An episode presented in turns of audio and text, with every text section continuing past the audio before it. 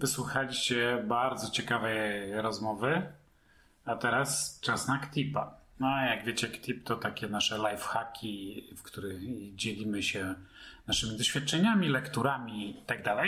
W przypadku projektów crowdfundingowych zwykle trzeba bardzo dużo rzeczy dobrze zaplanować i już z samej definicji polega to na współpracy bardzo wielu osób, tłumu, jak to padało w rozmowie, a do takich rzeczy, które są złożone, w których jest wiele relacji, wiele osób, w których trzeba pamiętać o bardzo wielu rzeczach.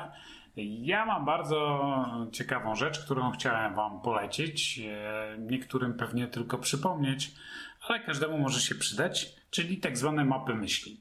Mapy myśli, nie wiem czy każdy to widział, na, podcast, na stronie podcastu będzie taka na pewno przykładowa pokazana. Mogą być kolorowe, mogą być czarno-białe, ale generalnie polegają na tym, że punktami, obrazkami i liniami próbujemy rozrysować różne zależności i relacje. Oczywiście jest do tego aplikacja. To nie jedna, tych aplikacji jest więcej. Ja chciałem się podzielić swoją opinią na temat Coggle kropka it. Linka też podamy w notatkach. Aplikacja, która pomaga bardzo fajnie malować, rysować mapy myśli, mind mapping. Po pierwsze, jest bardzo prosta w obsłudze i dlatego ją bardzo polecam. Po drugie, jest, wersja podstawowa jest darmowa. Od wersji płatnej różni się tym, że tylko trzy albo pięć grafik możecie trzymać jako prywatne, reszta jest publiczna, więc jeśli coś chcecie zachować w poufności, dużo robicie projektów, które wymagają poufności, no to trzeba kupić wersję płatną. Na stronie tego, tego produktu możecie też zobaczyć galerię bardzo fajnych grafik, które pokazują, do czego można to, co można ciekawego rozrysować w tej formie, a można najróżniejsze rzeczy.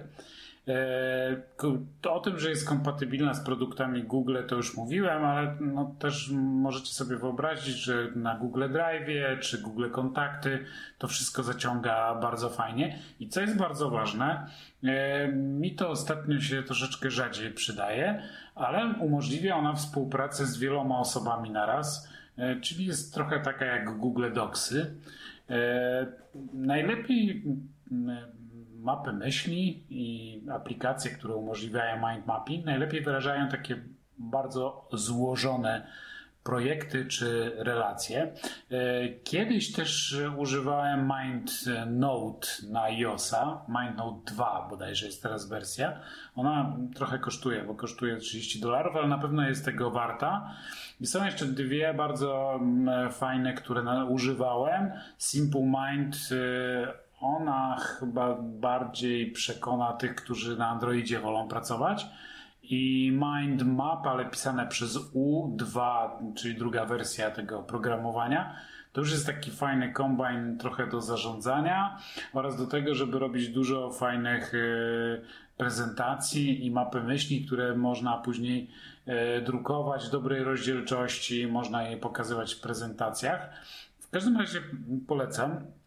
Polecam w ogóle stosowanie tej techniki, stosowanie jej w najróżniejszych przypadkach. Ogromnie ułatwia porozumiewanie i komunikację oraz ustalanie, co mamy na myśli. Jest to też bardzo dobre narzędzie do tego, żeby się później w przyszłości móc odwołać do czegoś, Co, co razem ustalono i co razem wyrysowaliście.